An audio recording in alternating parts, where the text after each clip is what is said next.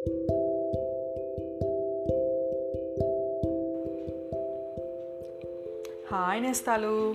నిన్నటి కథలో గోపి గోపికలతో సహా గోకులం ప్రజలందరూ కలిసి బృందావనం చేరుకున్నారని చెప్పాను కదా.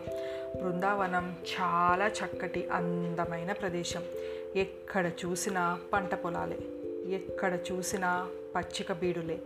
ఏ పక్క చూసినా గోవర్ధనగిరి వంటి కొండలు లోయలు ఎల్లప్పుడూ ప్రవహించే జీవనదులు.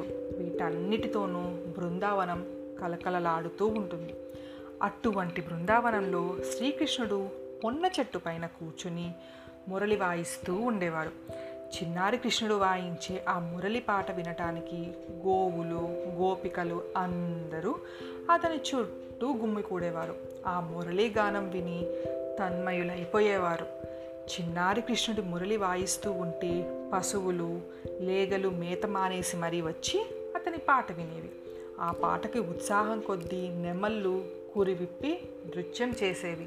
ఆది శేషువులు అలంకరించినట్టు వచ్చేవి. ఈ విధంగా చిన్నారి కృష్ణుడు వెన్నెల రాత్రులలో యమునా నది తీరాన మురళి వాయిస్తూ గోవులతో గోపికలతో కలిసి నృత్యం చేసి వినోదించేవాడు.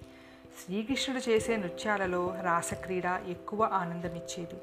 ఈ విధంగా అవతారమూర్తి అయిన శ్రీకృష్ణుని సమక్షమందు ఉన్నంతసేపు బృందావనంలో ఉండే పిల్లలు పెద్దలు మాత్రం అందరూ ఎంతో ఆనందంగా సంతోషంగా ఉండేవాళ్ళు.